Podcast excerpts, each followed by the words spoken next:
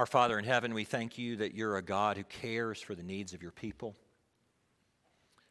So today we ask that you would be with those in our congregation or those who are present in worship who have various needs of kinds, some that are known and some that are not known to others. I pray for those who are sick or recovering from sickness. Some have illnesses that are seasonal, things that come around each year, and others have more significant illnesses. God, we pray that you would not only provide healing for your people, but that you would also be the God who lifts our heads, the one who brings us under the shelter of your almighty wings.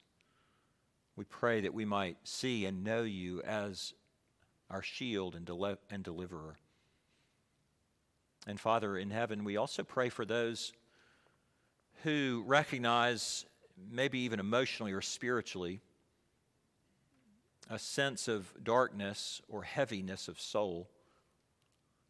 Wintertime can be challenging, but it also often makes us feel as though life in this world is heavy. And so, Father, we pray that you would lift the heads and the hearts of your people who suffer from either depression or anxiety or just heaviness of heart when the sun doesn't shine. Lord, help us, your people, to see and know that whatever darkness seems to bear shadow over us, you're the God who casts light into those dark places. And we pray that you would give us comfort. Lord, I pray for specifically for Peter Doyle and ask that you would continue to help him to be strengthened and recover from his recent illness. We pray for others in this congregation likewise recovering. Heavenly Father, we lift up those who are away at the RUF Winter Conference this weekend. We pray that you will cause your Spirit to move through the preaching of your word to point many to the Lord Jesus, to bring certainty and assurance to those who wonder. God, we pray likewise for those various campus ministries that uh, serve on this campus. We pray for navigators and onward, for CMDA, for Campus Outreach International, for RUF International and RUF. And God, we pray that you will use those who serve in these campus ministries to point others uh, not only to Christ, but also to his church where they might be built up and established. And Father, now as we consider what we've talked about earlier, that there is an upcoming mission trip, we pray that you would begin to raise up people to pray, and that you would likewise go before this team that goes. And that also, Father, you would provide the resources financially to help send this team. We thank you so much for your love and grace, and now we pray that you would quiet our hearts beneath your word. In the name of Jesus, we, we ask. Amen. Let's take our Bibles and turn to Exodus 9. Exodus 9. We looked last week at the fourth plague from which God struck Egypt, it was flies. In the midst of that, you, you would have heard this God is teaching his people that he's the protector of life and also really the giver of eternal life. And so this morning we're going to turn to what is the fifth and sixth plagues uh, the death of livestock and boils on both man and beast. Now, here's if you're just a visitor today, you need to understand the reason we study this is because God's word is relevant, whether ancient or uh, like it, when you think of the Old Testament or found in the New Testament. So we believe both testaments, these are the words of God for his people. Plague five and six come like a one two punch, and they come as a response to Pharaoh's hardness of heart. So let's read Exodus 9, beginning at verse 1. We'll read through verse 12. And remember, this isn't man's thoughts about God, it's not even clever or cute stories. This is actually God's word written for his people. Then the Lord said to Moses, Go into Pharaoh and say to him, Thus says the Lord, the God of the Hebrews, Let my people go that they may serve me. For if you refuse to let them go and still hold them, behold, the hand of the Lord will fall with a very severe plague upon your livestock that are in the field the horses, the donkeys, the camels, the herds, and the flocks. But the Lord will make a distinction between the livestock of Israel and the livestock of Egypt, so that nothing of all that belongs to the people of Israel shall die. And the Lord set a time, saying, Tomorrow the Lord will do this thing in the land. And the next day the Lord did this thing. All the livestock of the Egyptians died, but not one of the livestock of the people of Israel died. And Pharaoh sent, and behold, not one of the livestock of Israel was dead. But the heart of Pharaoh was hardened, and he did not let the people go. And the Lord said to Moses and Aaron, Take handfuls of soot from the kiln, and let Moses throw them in the air in the sight of Pharaoh it shall become fine dust over the land of Egypt, and become boils breaking out in sores on man and beast throughout all the land of Egypt. So they took soot from the kiln and stood before Pharaoh. And Moses threw it in the air, and it became boils breaking out in sores on man and beast. And the magicians could not stand before Moses because of the boils. For the boils came upon the magicians and upon all the Egyptians. And the Lord hardened the heart of Pharaoh, and he did not listen to them as the Lord had spoken to Moses. Here's God's word. Let's pray for his help. Father God, we recognize as we come to your word that we're looking at an ancient document. And we recognize that in ourselves we cannot extract truth apart from the ministry of your Spirit. So we ask that you would give to your people the ears that they might hear what your Spirit says to your church. More than that, if there are people here who have not yet embraced the offer of the gospel given through Jesus Christ, that they might hear and come running to our Savior. And then finally, Lord, would you be willing to, to use a sinful, crooked stick like me to point this beautiful but narrow way to Christ Jesus? In whose name we pray. Amen.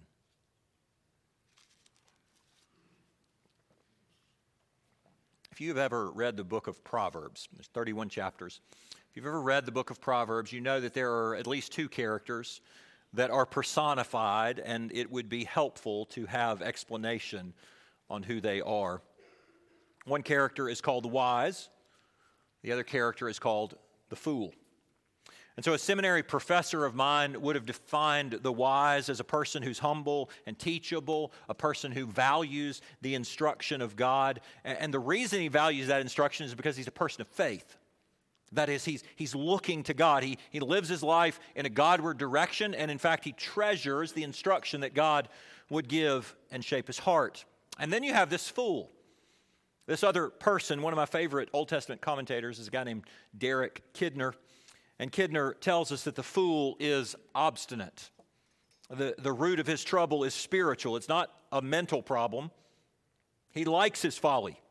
And he likes it so much that he goes back to his folly again and again, like a dog who returns to his vomit. He has no reverence for truth. He's stubborn. In fact, he consistently rejects advice, and his mind is closed to God. And the reason it's closed to God is because he has rejected wisdom's first principle which is the fear of the Lord. Now, you might summarize these two characters like this the wise learns under the, under the hand of God because his is a, a posture of faith. And examples in the Bible include Job. Or that woman who came to Jesus in Luke 7, who wept over Jesus' feet and anointed him with expensive ointment and wiped his feet with her tears and her hair something incredibly wise and beautiful about both of these who wait upon the Lord and learn at his feet. Job trusting God in circumstances he does not understand. The woman running to Christ when she's convicted of her sins and lying down at his feet. And then, of course, there's the fool who's prideful self sufficient. He's unwilling to bow his knee or his heart to God in spite of overwhelming evidence. And so, by this point in the plagues, let's be honest, the, the evidence is overwhelming. It doesn't really take five plagues to get the point. But evidence means nothing to Pharaoh, which is why in the Bible he is really the quintessential fool. He's exactly what the Proverbs talk about giving every truth concerning God's power and justice and authority over everything in creation. Pharaoh, the fool, increasingly hardens his heart by his own sin. Evidence abounds. And yet his heart refuses to love. It refuses to love what his mind knows to be true. And so, in these 12 verses, the magicians and Pharaoh illustrate the question which is placed before you and me Will you be wise? Will truth impact your heart? Will what you have learned and known from God and His Christ and salvation move your heart toward the Lord? That's what this passage is about. Your heart must learn, must love what your mind knows to be true. I didn't get my outline in the bulletin in time this week. It's my own fault. But I'll make it easy for you. We're just going to use three B's, okay? The letter B background, behold, and then thirdly, belief. Background, behold, belief. We start with background. I've told you over the last several weeks that when God decides to send a plague, it is for a purpose based on which false God he wants to expose and shame in the moment. Which gods of the Egyptians does he want to embarrass and shame and conquer right in the faces of those who worship them? Why does he do it that way? Because he is answering an underlying presumption that's always existed in pagan cultures. And the underlying presumption is those who are winning those who are ruling and reigning over others have the gods that are powerful. Naturally, the Egyptians come to the conclusion we are reigning, we are ruling, and our gods favor us more than that singular God of the pitiful slave Hebrew people. And so you understand these strikes as the hand of Almighty God who says, Not so fast. Before I even let my people out of this slavery, you will know my power and my authority and my faithfulness and my love, all of which are superior to your petty false gods. Now, 3,500 years distance from this account, it's a little easy to look at the ancient Egyptians and laugh. Can you imagine how stupid they are to think that little frogs in the shape of a goddess would serve and protect them? That flies on the body of a man would be sufficient and powerful? But, Christian, you might be tempted to believe the exact same thing. Not about their gods, but about your own. Sometimes you're tempted to, to deify or twist things into idols, things that were never meant to be worshiped. And the more you draw happiness or try to suck happiness from these idols, the more you realize that these idols keep taking you into sin patterns that you hate. And in the midst of those sin patterns, weary and guilty hearted, the lies of the evil one keep telling you this little idol owns you. And you, in weary heart, go, Yeah, it kind of does. You keep telling yourself that, that this little God is more powerful than the God who delivered you out of slavery into Christ. You keep telling yourself, I'm stuck. It's, it's hopeless. This is who I am. And yet, the evidence of the Bible says exactly the opposite. Or maybe you'd say, No, Eric, I don't actually think the idol is more powerful than God. I just think the idol is more powerful than me. I'm stuck. I'm just too weak to get free. And God again says, that is not true. 1 John 4 4, little children, you're from God and you have overcome them. For he who is in you is greater than he who's in the world. Do you believe that? Others treat their idols as more powerful, not by saying it, not by feeling that they are suffering under its reign, but by spending on it. Pouring so much time or money into hobbies and habits and houses and entertainment that what you are de facto doing is assigning to your idol a power and place that it doesn't have. More power than the God who delivered you out of darkness into light. Your heart must love what your mind knows to be true. Take a look at verse 2. For if you refuse to let them go and still hold them, behold, the hand of the Lord will fall with a very severe plague upon your livestock that are in the field the horses, the donkeys, the camels, the herds, and the flocks. Why does God pick livestock? Why is He picking on them? Well, this is first a, a massive economic blow. When your oxen fall dead, you don't have a way to pull your plow. Therefore, you do not have a way to turn your soil. Therefore, you cannot plant your crops. When your camels and your donkeys and your horses die, they can't pull the carts which move goods and people. Therefore, your economy begins to collapse. And here you notice this is not described like it was before the finger of God. This is described as the hand of God. And the hand of God is not just on the Egyptians generally, it's on Pharaoh specifically. Because Everybody knows that his kingdom and his wealth and his progress is built on an economy that thrives. And so Pharaoh, God places his hand on Pharaoh to say, the reason we know that we have to look more deeply than just simply the economics of it is because Numbers 33 4 tells us what God is doing in these plagues. It says, Yahweh executed judgment on the Egyptian gods. His hand isn't just on Pharaoh. Philip Ryken says many gods and goddesses in Egypt were depicted with livestock. Some people worship the image of a bull, which they thought was a figure of fertility. In fact, there's lots of cults that designate their symbols with bulls because it's such a common symbol of power.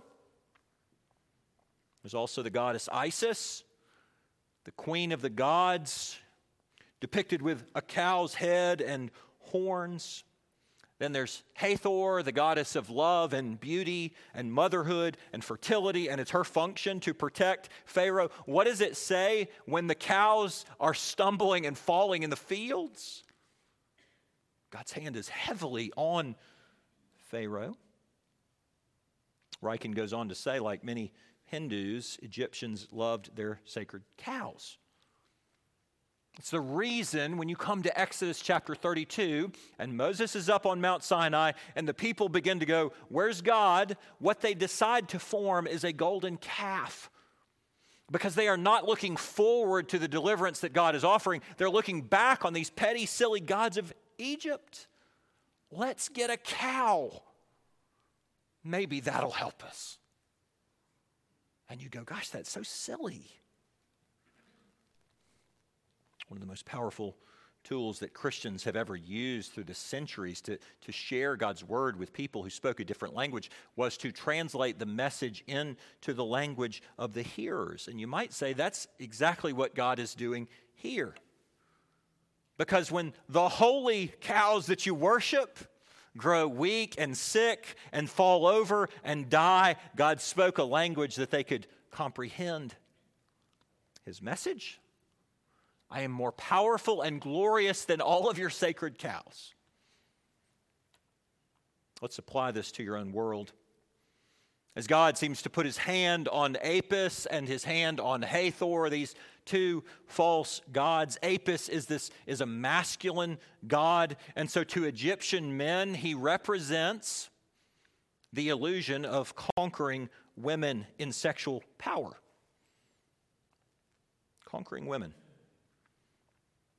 It's a false god that many young men arrive at college hoping to worship. Perhaps even the whole world of pornography is woven into this idol worship. A man with power over a woman in an imaginary world. And then, of course, there's Hathor, a feminine god, goddess. And Egyptian women worshiped her because she was a symbol of glamour, which to many young women is really just the other side of the exact same coin. Here's what I mean this is the, the woman's desire to control, conquer men. Not physically, of course, but emotionally. To desire to be so attractive and so outward, so, so beautiful in your outward appearance that men are literally eating out of your hand. So here's what you see God places his hand on the distorted view of self serving masculinity and the deformed, manipulative view of femininity, neither of which are God's design. Verse 11, verse 8 through 11, why does God strike with boils? Because this is a really sophisticated culture and they value the study of, of medicine, so it won't surprise you that they had a pantheon of gods that they might summon to heal them in various needs. One of them was Amon Re. He was thought to be the creator, or at least one of their creators. One ancient text calls him the physician who heals. Another false god in Egypt thought to help with disease was named Sekhmet. And those who worshiped him were something like a, a medical fraternity, and, and they trusted Sekhmet to provide healing when people were sick. And so God strikes with boils to put his hand squarely on their gods. Where's your false God? When your whole body is covered with gaping wounds, no one can heal you. By way of application, we should certainly say that God has given to us in this day and age the blessing of modern medicine. And it's good and right for those who, who suffer under sickness and disease in this life to use the benefits that God has given to us in science. But unlike the Egyptians, Christians always know that ultimately, in a full and final sense, while medicines may be good and useful, it can never be your ultimate source of confidence. Only your confidence must come from the tender hand of a loving Father who not only cares for you in this life, those things which are temporal, but also in a long term sense. It is our knee jerk reaction to presume when something bad happens to us physically that God must hate us and He is unkind and cruel. What if He loves you and cares not simply for this temporal, but for the long term and intends to shape your own heart and the hearts of others? Doctors, nurses, and medicines make a really wonderful implement in the hand of God, and yet they are never the primary source of confidence because they are unreliable as gods. Heidelberg Catechism that we read first What is your only comfort in life and death? That I am not my own. But I belong body and soul, both in life and in death, to my faithful Savior, Jesus Christ. There's a physician for you. There's a God who heals for you. Your heart must love what your mind knows to be true. We started with background. Let's look at the word behold. Uh, God gave a warning. It's become so common in your hearing over the last several weeks that you can recite it yourself. Let my people go that they may serve me. The word for serve can also be translated worship. Because the goal of the Exodus was the glory of God. Get these people who are slaves out so that they might become worshipers of the one true God. When the Lord Jesus redeemed you out of bondage to sin and slavery, He did not rescue you so you could go, I'm free, I get to reign and rule my life. He rescued you so that you could likewise become one who worships and serves the one true God. God said, If you still refuse to obey me, my hand will fall on you. I mentioned in the beginning of this sermon series that one of the ways that the Egyptians bragged about the strength of their Pharaoh was they talked about his, his heavy, strong hand or his heavy arm. And so that's the reason that God says, I'll use the same image. Look at verse 3. Behold, the hand of the Lord will fall with a very severe plague upon your livestock that are in the field the horses, the donkeys, the camels, the herds, and the flocks. Now, in the Bible, this word behold is meant to get your attention. It's, it's the same way that you and I would say, hey, look, or, or, or listen up. Your, your, your point is to say, come and move your gaze, give attention to this fact. And here's the behold Pharaoh, you think you hold my people. You let them go, or I will hold my hand on you, and it will be so severe. It starts tomorrow. The very next day, verse 6, the Lord did this thing. All the livestock of the Egyptians died, but not one of the livestock of the people of Israel died. I'll take time next week to talk about this, all of the livestock. But for now, I want you to just notice that, that what happens is these Plagues increase in intensity and they increase in nearness to Pharaoh. And as a reader, what you begin to get the sense of is God's heavy hand is resting hard on this stubborn king. And you and I, biblically speaking, we're the, the wise, according to the Proverbs.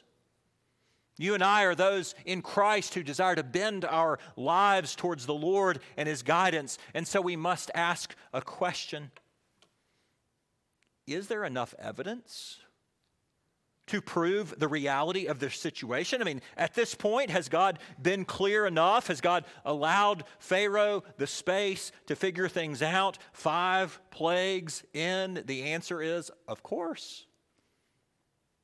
One pastor made a list of all the things which are very obvious and Pharaoh already knows there's this saving power of God, which is obvious. There's the call to serve God, which is obvious. There's the folly of idolatry, which is obvious. The need to trust in God alone, which is obvious. The consequences of stubborn rebellion, which is obvious.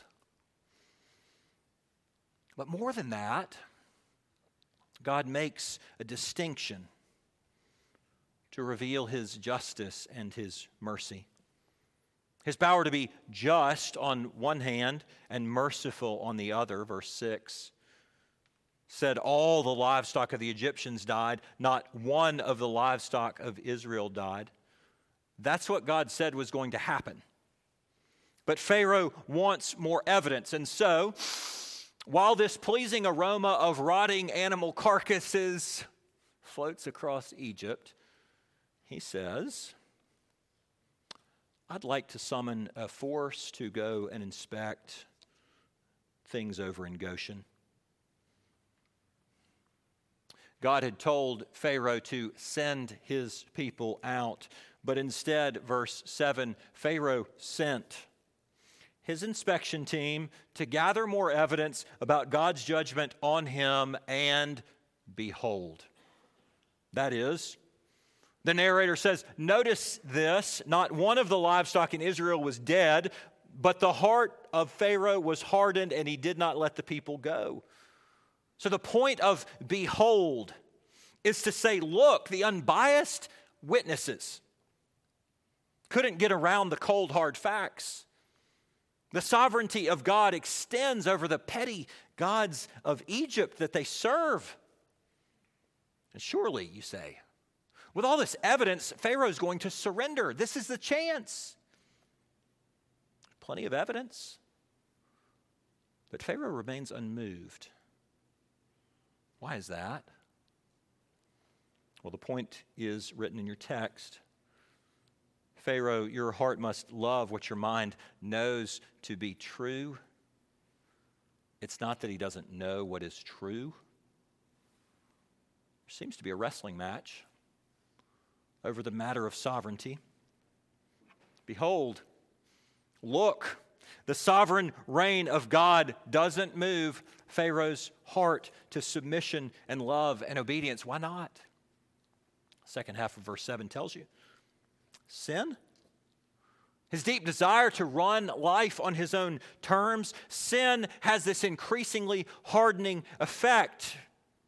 It is not that Pharaoh doesn't know, it is that he wants to ignore what is true. I met with Ryan somewhere in his low to mid 20s. He was by then holding down a, an hourly retail job. Uh, Ryan was living with his girlfriend and spending most of his extra money on uh, beer and marijuana. He was investing for the future. That's a joke. You can. And yet, for some reason, having grown up in the church, Ryan felt like it would be important to meet with one of the pastors to explain why he didn't believe in the Bible or the gospel.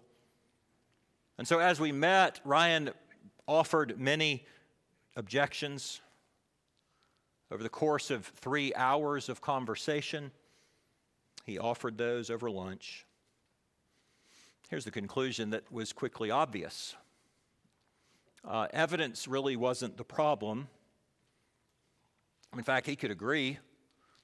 There's plenty of evidence for Christianity, there's even plenty of evidence for the resurrection. But Ryan did not want to give up his perceived sovereignty over this little tiny kingdom. A girlfriend who lives with you, beer and pot. That's his kingdom. That's his sovereignty. And over here is Pharaoh, who really does have something of a kingdom, something of people underneath him and wealth and grandeur. And somewhere in between Pharaoh and Ryan is you. You have much more than Ryan, perhaps, much less than Pharaoh. And yet the text seems to be asking you the same question. Are you still wrestling with the Lord over the matter of sovereignty? I pray that Ryan, after 10 years, it's been a while since we visited, I pray that something of the Spirit of God has moved in to transform him. I don't know the end of the story.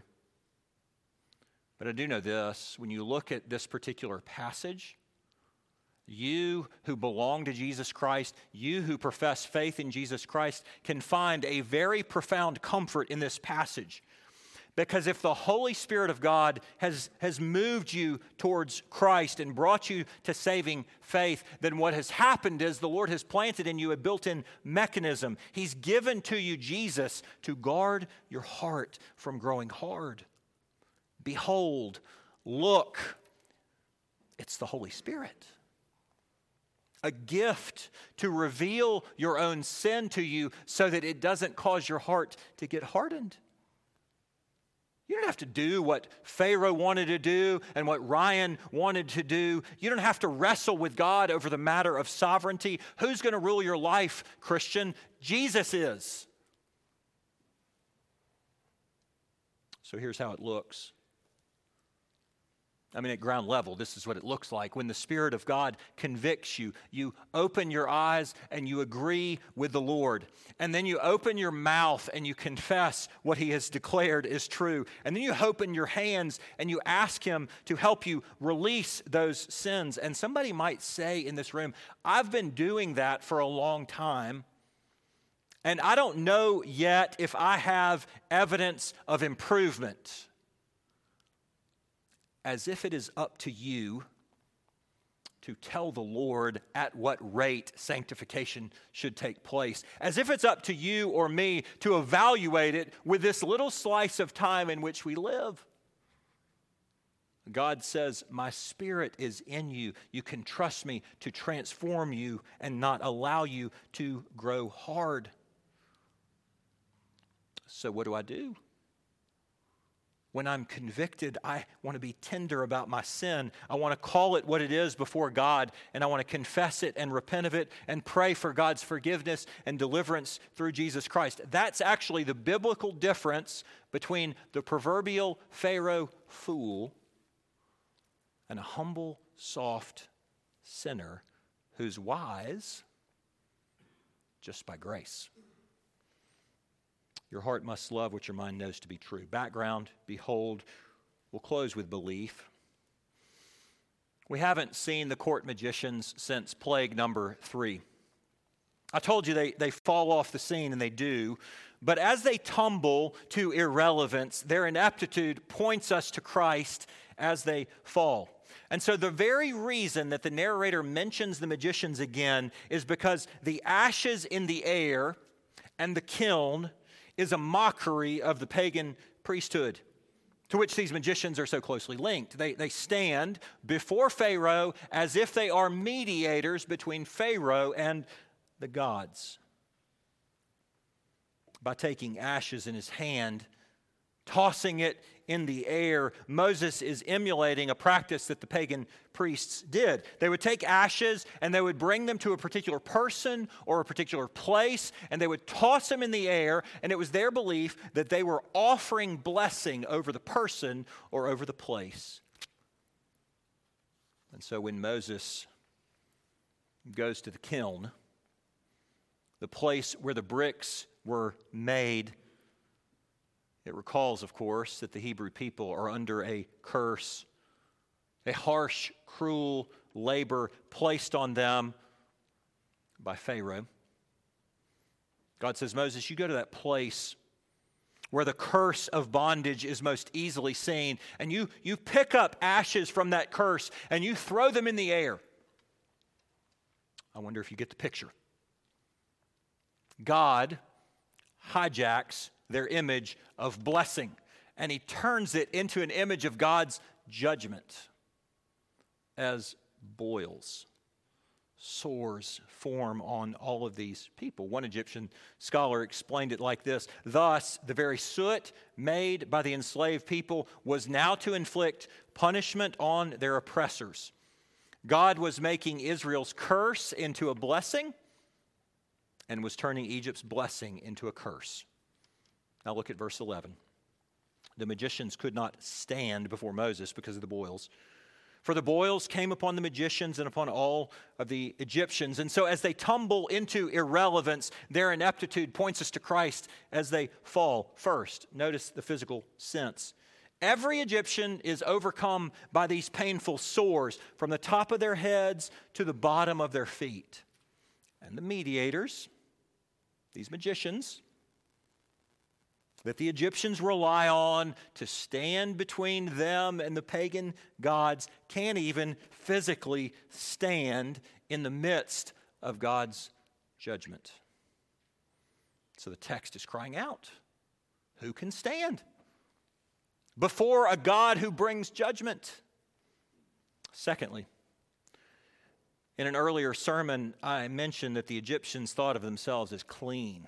They were pure or so they thought. They thought of these Hebrew people as unclean and dirty, and their view of this was entirely external. So the Egyptian men shaved their bodies of all hair. They all used perfumes and decorations and adornments to make themselves look clean and pure.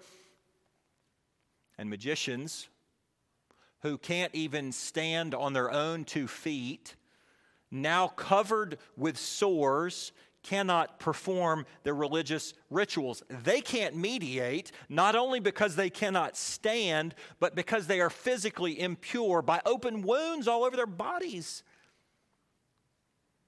And so the text is crying out with another question Who can stand as a mediator in the midst of God's judgment? Not to perform rituals, but to purify the internal heart. The Egyptians placed all their hope in these inept priests who could not even stand a first low level glimpse of God's judgment. This judgment in the Exodus is nothing compared to Revelation 16, where the wrath of God is poured out. It's just a foretaste. And as they tumble to irrelevance, their ineptitude points you to Christ in two ways. Number one, there is a Savior who has already stood underneath the judgment of God. He stood on the cross and bore the heavy hand of God's punishment on sin. He's risen from the grave, and his name is Jesus. And God's justice is satisfied, and Satan is conquered. Who's the mediator who could be qualified to serve as a mediator, not on this first day of judgment, but on a better and great day of judgment? Jesus. A high priest who is utterly and completely pure, not externally, but internally, is the only one capable of standing on the day of judgment and making you pure, not externally, but internally. His name is Jesus. The Bible says it's Jesus and Him alone. And the Father in heaven is so certain of this priesthood, his capacity to mediate, that he says to his Son, Come now, you who have stood beneath my judgment, and sit at my right hand and reign with me. Belief. It simply means this your heart must love what your mind knows to be true. Let's pray.